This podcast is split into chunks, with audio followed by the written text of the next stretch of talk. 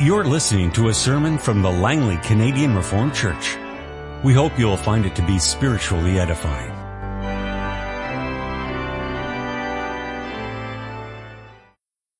Let's now turn in our Bibles to the scripture reading for this morning, book of Revelation, chapter 19. After this I heard what sounded like the roar of a great multitude in heaven shouting, Hallelujah! Salvation and glory and power belong to our God. True and just are his judgments. He has condemned the great prostitute who corrupted the earth by her adulteries. He has avenged on her the blood of his servants. And again they shouted, Hallelujah! The smoke from her goes up forever and ever. The 24 elders and the four living creatures fell down and worshiped God who was seated on the throne. And they cried, Amen! Hallelujah! Then a voice came from the throne saying, Praise our God, all you his servants, you who fear him, both small and great. Then I heard what sounded like a great multitude, like the roar of rushing waters and like loud peals of thunder shouting, Hallelujah! For our Lord God Almighty reigns. Let us rejoice and be glad and give him glory. For the wedding of the Lamb has come, and his bride has made herself ready. Fine linen, bright and clean, was given her to wear. Fine linen stands for the righteous acts of the saints. Then the angel said to me, Write, blessed are those who are invited to the wedding supper of the Lamb. And he added, These are the true words of God. At this I fell at his feet to worship him. But he said to me, do not do it. I am a fellow servant with you and with your brothers who hold to the testimony of Jesus. Worship God. For the testimony of Jesus is the spirit of prophecy. I saw heaven standing open and there before me was a white horse whose rider is called faithful and true. With justice he judges and makes war. His eyes are like blazing fire and on his head are many crowns. He has a name written on him that no one knows but he himself. He is dressed in a robe dipped in blood and his name is the word of God.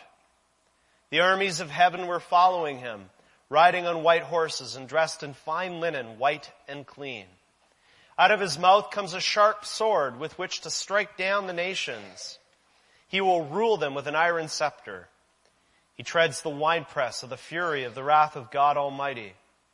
On his robe and on his thigh he has this name written, King of Kings and Lord of Lords. This morning we continue with our series of sermons on the life of David, and we come to 2 Samuel 5. All the tribes of Israel came to David at Hebron and said, We are your own flesh and blood. In the past, while Saul was king over us, you were the one who led Israel in their military campaigns. And the Lord said to you, you will shepherd my people Israel and you will become their ruler.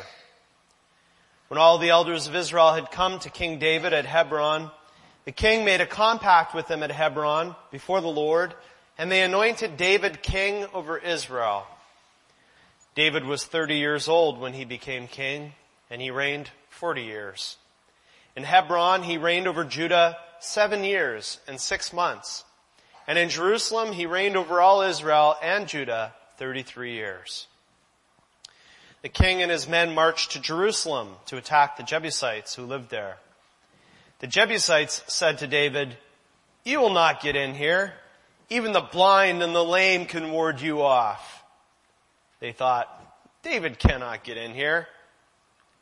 Nevertheless, David captured the fortress of Zion, the city of David. On that day, David said, anyone who conquers the Jebusites will have to use the water shaft to reach those lame and blind who are David's enemies. That is why they say the blind and lame will not enter the palace. David then took up residence in the fortress and called it the city of David. He built up the area around it from the supporting terraces inward. And he became more and more powerful because the Lord God Almighty was with him. Now Hiram, king of Tyre, sent messengers to David, along with cedar logs and carpenters and stonemasons, and they built a palace for David. And David knew that the Lord had established him as king over Israel, and had exalted his kingdom for the sake of his people Israel. After he left Hebron, David took more concubines and wives in Jerusalem, and more sons and daughters were born to him. These are the names of the children born to him there. Shammua, Shobab, Nathan, Solomon, Ibhar, Elishua, Nepheg, Japhia, Elishama, Eliada, and Eliphalet. When the Philistines heard that David had been anointed king over Israel, they went up in full force to search for him. But David heard about it and went down to the stronghold. Now the Philistines had come and spread out in the valley of Rephaim. So David inquired of the Lord, Shall I go and attack the Philistines? Will you hand them over to me? The Lord answered him, Go, for I will surely hand the Philistines over to you. So David went to Baal Perazim, and there he defeated them. He said, As waters break out, the Lord has broken out against my enemies before me. So that place was called Baal Perazim. The Philistines abandoned their idols there and David and his men carried them off.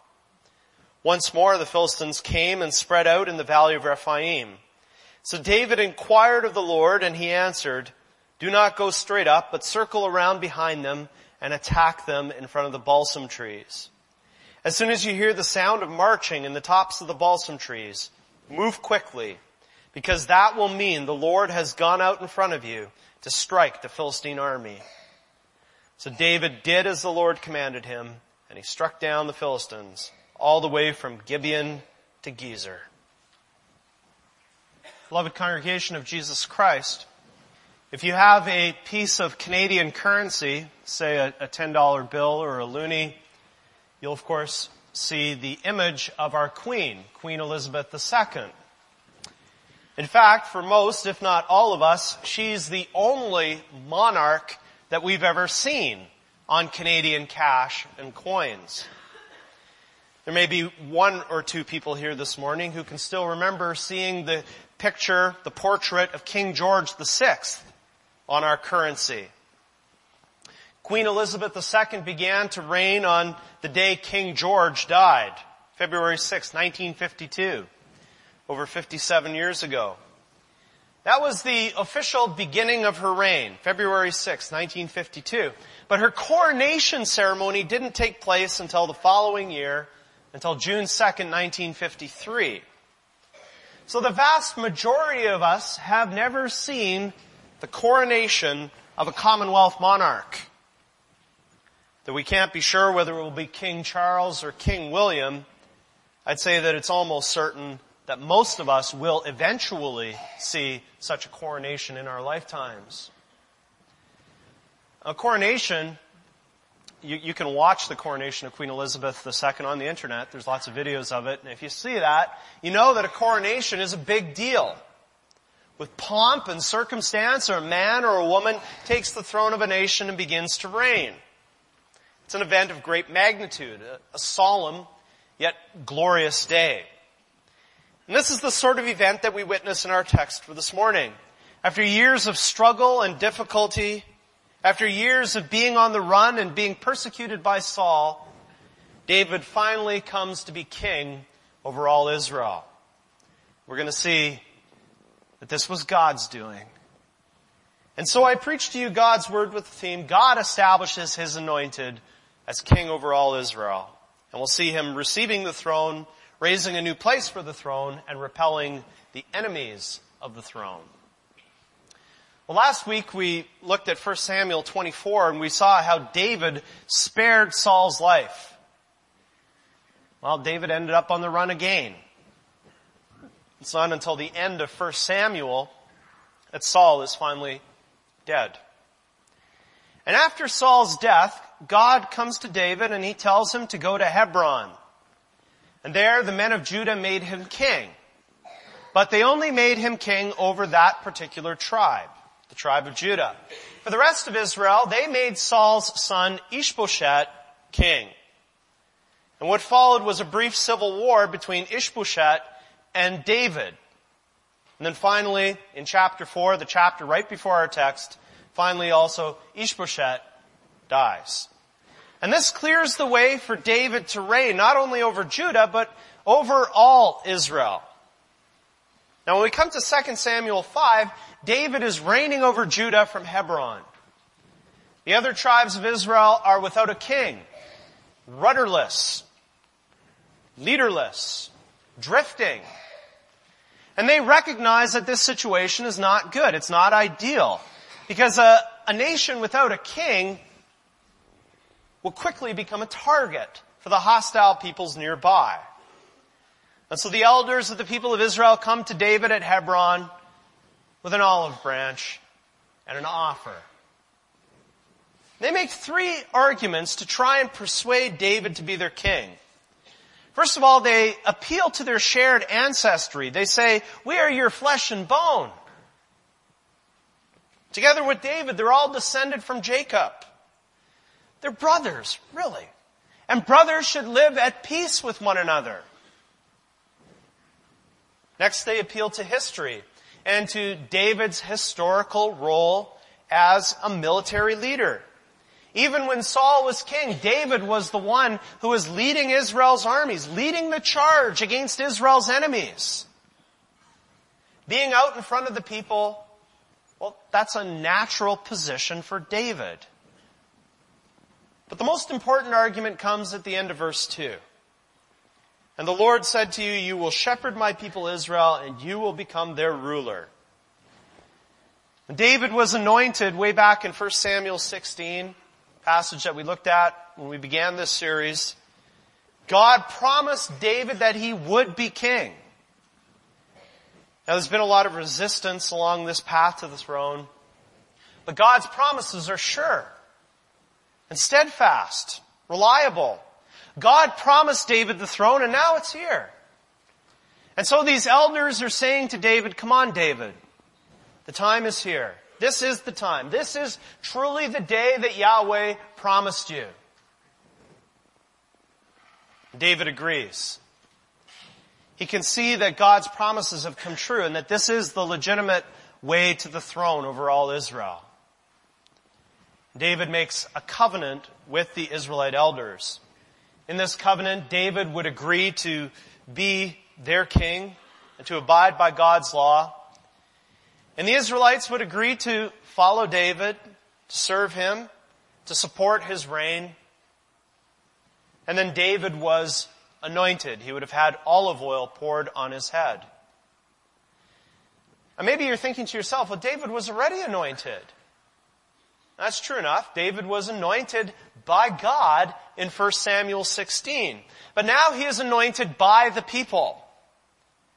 His reign was recognized and appointed by God in advance, but now it's recognized in reality, recognized publicly, acknowledged publicly by all Israel. And the author then gives us some of the details of David's reign, that he reigned a total of 40 years, seven years and some in Hebron and 33 in Jerusalem over all Israel. And that formula, that was just a, a, standard way of not only telling us about the reign, but also the fact that this, what we read about here, was the official inauguration of King David.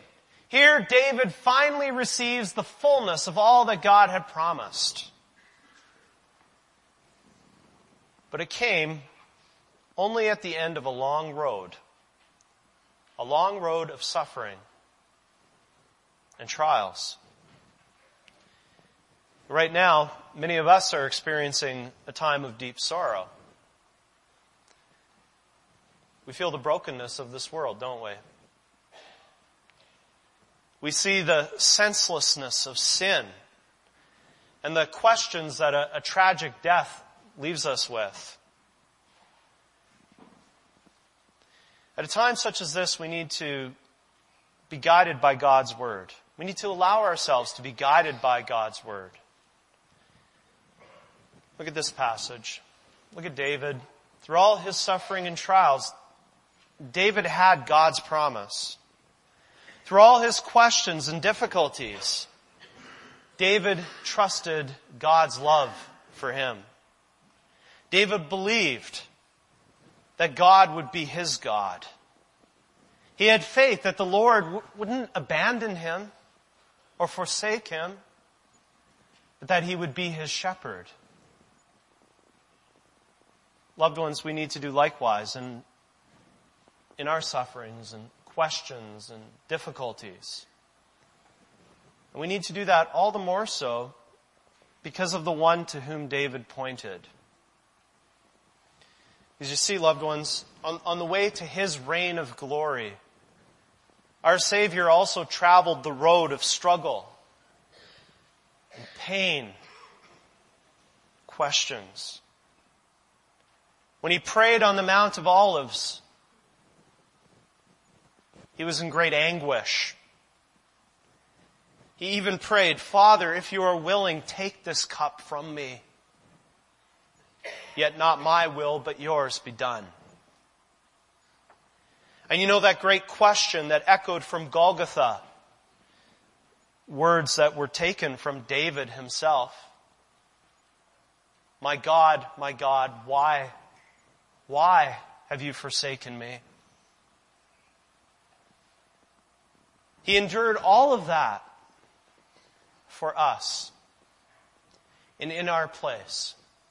So that when we endure struggles and difficulties, we can know for sure that God's promises, well, they stand firm for us. So that we can be assured of God's nearness and His presence. His desire still, even in this dark hour, to bless us and help us. The Lord Jesus promised in John 16, I tell you the truth, you will weep and mourn while the world rejoices. You will grieve, but your grief will turn to joy. And at the end of that chapter, he says, I have told you these things so that in me you may have peace. In this world you will have trouble, but take heart. I have overcome the world. That's what Jesus says. We need to hold on to those words of our Savior also this morning. We need to hold on to our Savior if we're to come to terms with this tragic situation that God has brought into our lives. It's only through Christ, through Jesus Christ, that we can find rest and peace with what has happened. Even if all of our questions are never answered to our complete satisfaction. In this life we have these griefs and sorrows. We have these dark hours. But the gospel, brothers and sisters, promises us a brighter day. The gospel tells us that we have a king who reigns in glory. And someday, some wonderful day, we will share in his glory. Oh, look to him again in faith Rest and trust in Him who has overcome the world and who reigns in glory. And someday we too will share His glory, share it in unimaginable ways. And Christ's glory was what David's glory here in our text pointed to. And that glory of David, well, that only grew greater and greater. We're told that David and his men set out to take Jerusalem from the Jebusites. Jerusalem. David wanted Jerusalem for his capital, probably because it was central, strategically located. Hebron is to the south of Jerusalem, in the territory of the tribe of Judah. The northern tribes probably wouldn't have been very happy or comfortable with a, a capital that far south. Jerusalem would have been a compromise location. And as such, it would have been excellent for that. It was also a great location from a military point of view. It was located on the top of a mountain with deep valleys on three sides, easily defensible. Now it's important for us to recognize that this isn't the first time that we read about Jerusalem in the Bible. This isn't the first time we read about the Jebusites in the Bible. Already way back in Genesis 15, 21, God had promised Abraham that he would give his descendants the land of the Jebusites. In other words, Jerusalem is part of what God promised Abraham.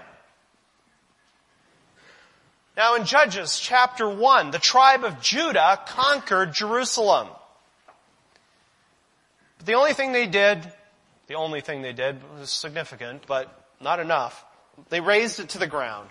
They didn't settle it, which is what they should have done. Consequently, the Jebusites who lived there, they simply came back. They ran away while their city was being destroyed, and then later on they came back and they rebuilt. And then later in Judges chapter 1, we read about the Benjamites.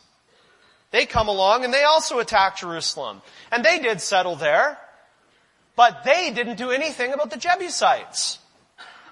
Despite God's command to rid the land of the original inhabitants, the tribe of Benjamin allowed the Jebusites to go on living in Jerusalem. And eventually they dominated the city once again. So the history of Jerusalem involves two things. On the one hand, it involves a promise from God. And on the other hand, it features failure on the part of Israel. That's been the story of Jerusalem up to this point in history, here in 2 Samuel 5. But today, here in that chapter, that story of failure comes to an end and the promise comes to fulfillment. David sets out to attack the Jebusites and take Jerusalem once and for all, for good. The Jebusites, when they hear about David's intentions, they send a message to him, telling him to back off. They say that David's ambitions will prove vain. The city is a fortress built on a rock. So even the blind and the lame can be left to defend it. There's no way that David can take it. But they don't know that David has some intel. He has some inside information about the city. He knows that there's a secret way in along a water shaft. And he gets his soldiers to take it. And the result is that this seemingly untouchable fortress falls just like that. Now I should say something briefly about verse 8 of our text. You'll notice that there are a couple of footnotes in our Bible translation. This verse is very difficult to translate. I don't think it's necessary to go into all the details of the virtues of one translation over another. You know, if that's something that interests you, just let me know and I can point you to a couple of commentaries that discuss these issues. I think the important point is that David took the city. And his enemies, the Jebusites, those who mocked him and taunted him, they were conquered. And then what follows is David establishing his throne in Jerusalem. And Jerusalem from this point forward becomes known as the city of David. David reinforces the city, makes a strong fortress even stronger. And then we find verse 10, and he became more and more powerful because the Lord God Almighty was with him. David's power and glory, you see, was not because of his own character, not because of anything inside of him, not because of his qualities, but because of the blessing of Yahweh. Unlike Saul, God was with David, blessing him and guiding him. And the glory of David's kingdom is even enhanced from the outside. The author of 2 Samuel inserts something here that happens later on in David's reign, but it still illustrates the splendor of his majesty. And so fits in this particular place. He speaks about a, a king of Tyre. Now Tyre was located further up the coast towards present day Lebanon. Hiram was the king of Tyre.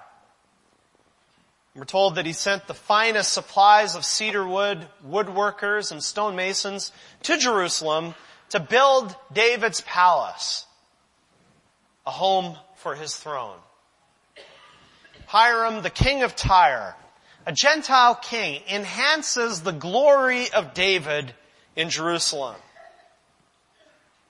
And David reflected on this, and as he did that, he recognized that this was God establishing him, God blessing him, God exalting his kingdom. This glory was not his own, was not intrinsic to him. It was something that was coming to him from outside, from above, coming from God.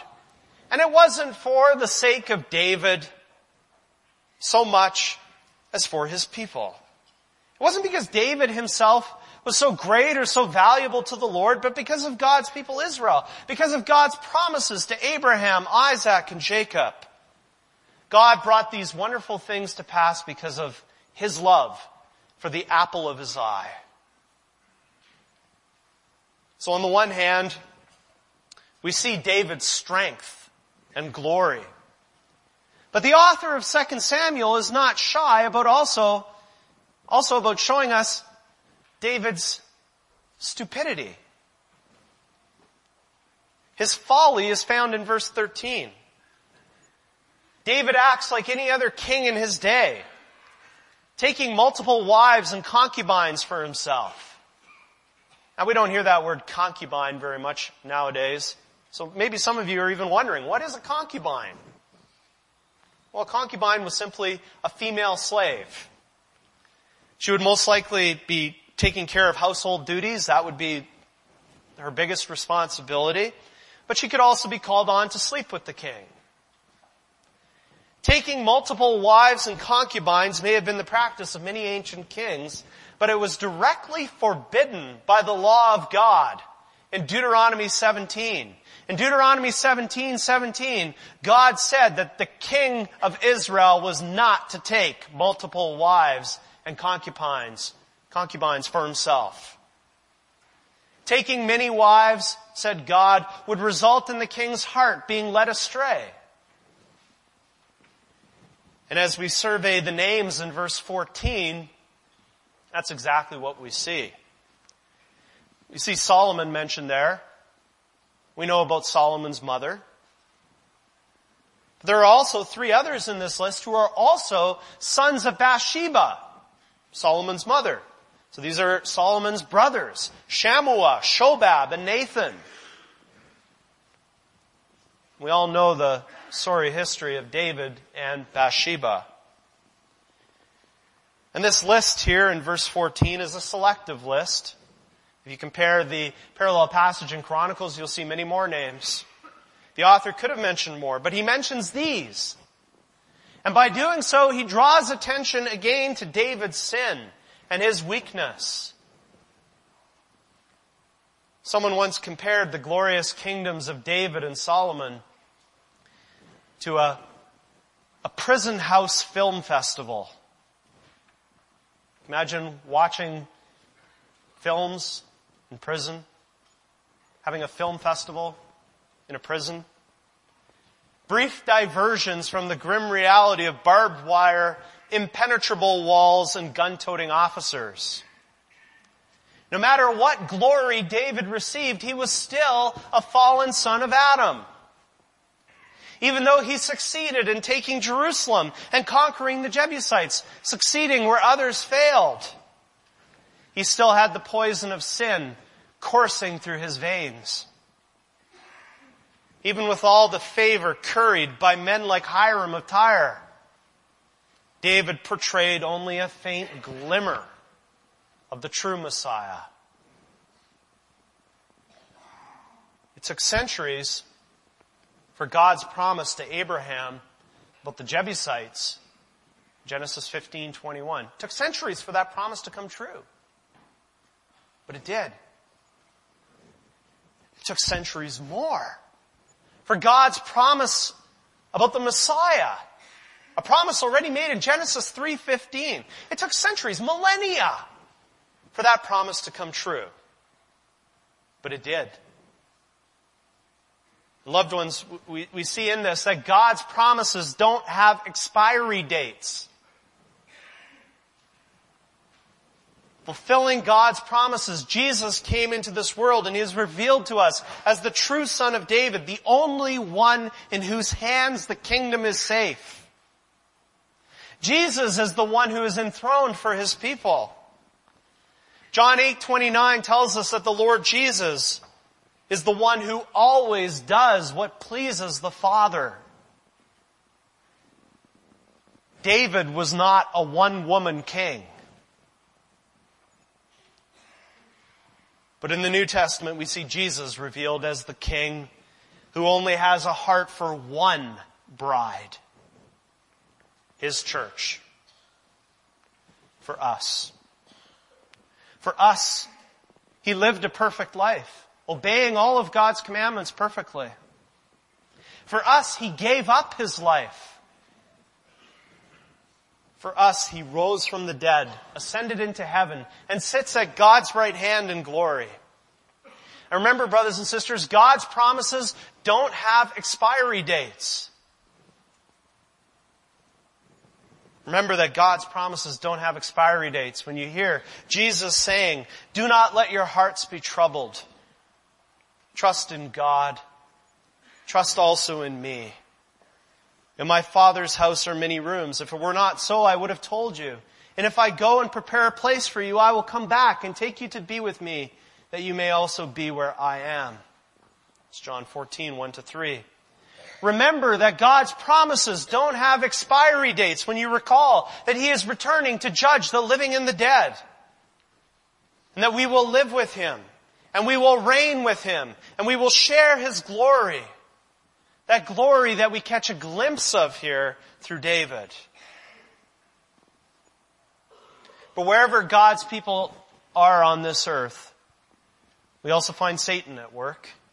Satan is working through his minions to try and destroy God's people, trying to destroy God's work in this world. It happened also in David's time. The Philistines heard that David had taken the throne of Israel, and they recognized that this was a potential threat. How long would it be before David would come after them?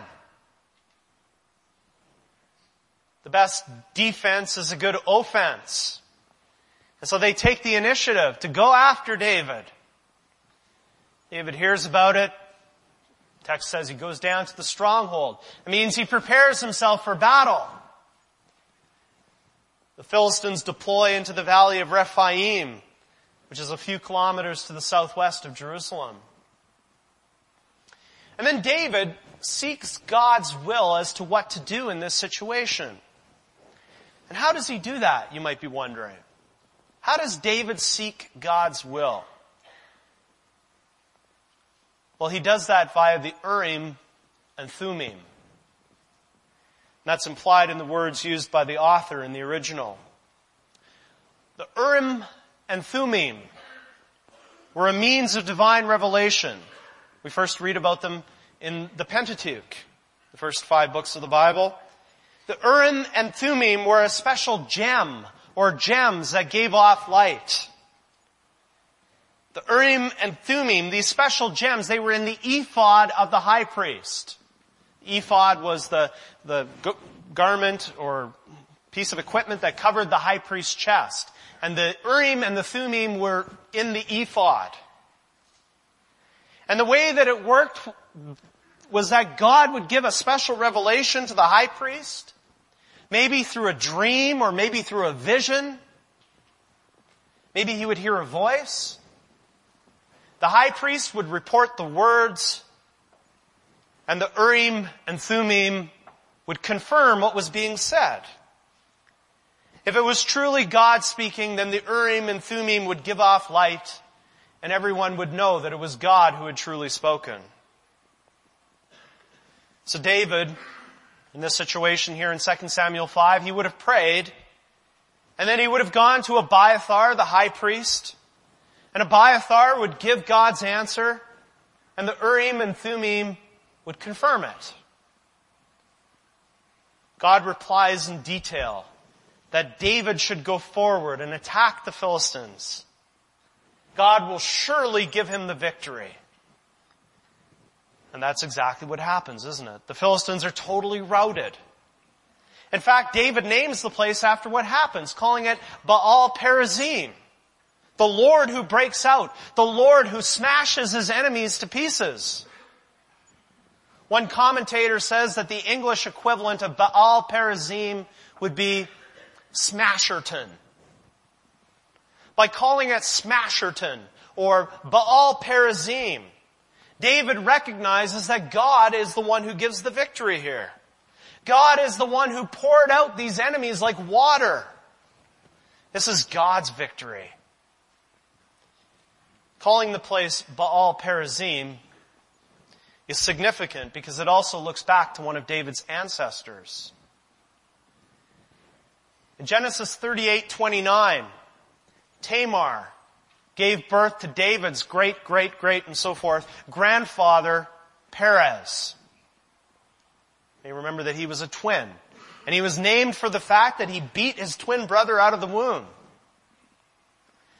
Calling the place Baal Perazim also looked ahead to David's greatest descendant. The one who had a victory over sin, death, and Satan. In Micah 2.13, the prophet speaks about the Messiah and describes him as the one who would break open the way for the people of Israel. Break open, the same word, Perez, in Hebrew is used. Jesus Christ would be the true Baal Perazim for Israel. The true Lord who smashes his enemies to pieces and opens the way for the peace of his people.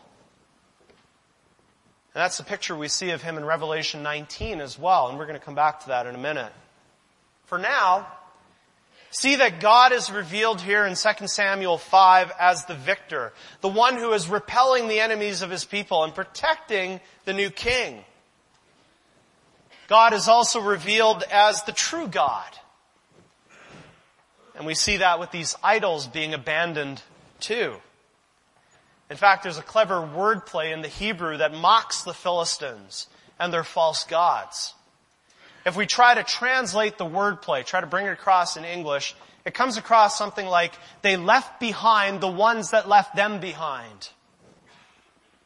They left behind the ones that left them behind. These idols are useless. The Philistines didn't get anywhere with these idols. And David and his men take them away and we learn from the parallel passage in Chronicles that they burned them.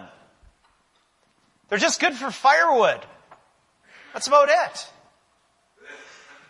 And there's a lesson here for all of us about idols. Idols will leave you behind. So they're best left behind. Best abandoned. But the Philistines didn't give up. They tried again. They tried in exactly the same place. And who knows what they thought would be different this time. Maybe they had more troops. Whatever the case may be, David takes the same approach. He inquires of Yahweh and again receives guidance via the Urim and Thummim. But this time he gets a different answer. This time the Lord tells him not to do a frontal assault, but rather to take the Philistines from behind. And as he would do this, he would receive a divine sign about the right time to attack. David would hear the wind blowing through the tops of the balsam trees, and then he would know that this was the right time, this was the signal to move, to act decisively. In fact, it would be the signal that God himself had gone out to strike the Philistine army. And this is exactly the way that it went down. And David routed the Philistines and chased them across the countryside. It was a decisive victory. And who gets the credit for this victory.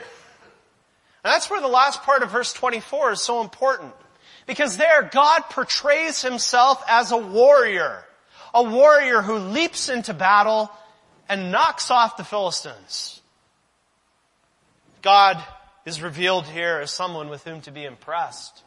Someone whom we must stand in awe of. The divine warrior and that's an image that comes back repeatedly in the Bible. And it's ultimately fulfilled in the person and work of Jesus Christ.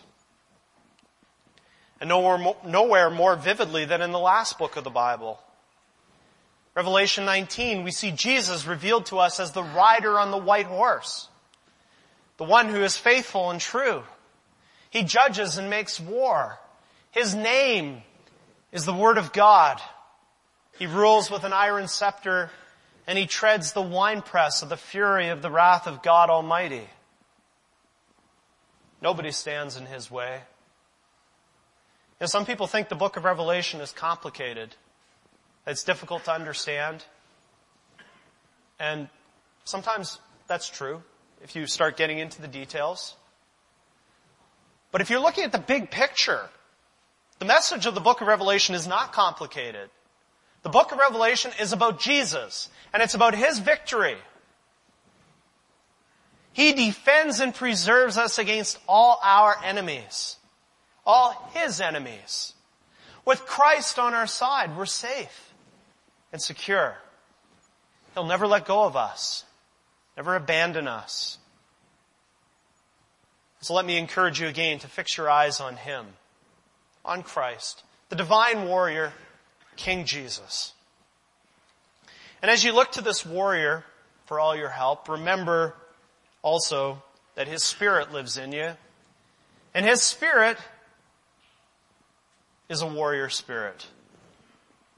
How do we know that? The apostle Paul tells us in Ephesians 6 that the Spirit has a sword. That sword is the Word of God. And the Spirit's pleasure is to have us wielding that sword against the enemies of the kingdom. Against our old nature. Against the world. Against Satan. The Spirit's pleasure is to have us eager and willing participants in the good fight of the faith. Paul says in Ephesians 5:30, "Do not grieve the Holy Spirit of God, with whom you were sealed for the day of redemption." Instead, Paul says, "Please him. Thank him. Love him." And you do that by waging war on every spiritual enemy through his power, through his grace and through His Word. Let's now pray together.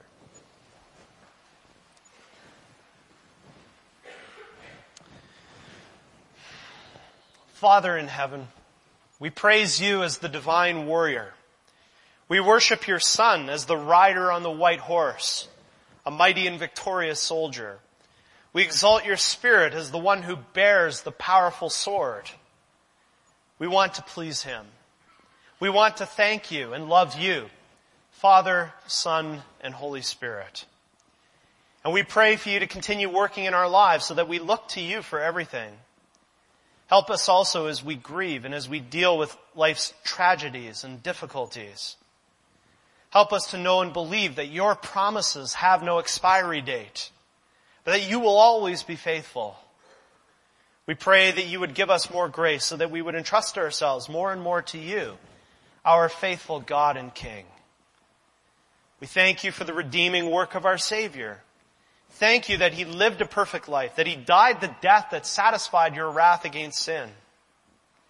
We praise you that our Savior Jesus is a one woman King and that His love for us endures forever. We pray in His glorious name and we look forward to His glorious kingdom. Amen. This has been a sermon from the Langley Canadian Reformed Church. For more information, please visit us on the web at www.langleycanrc.org.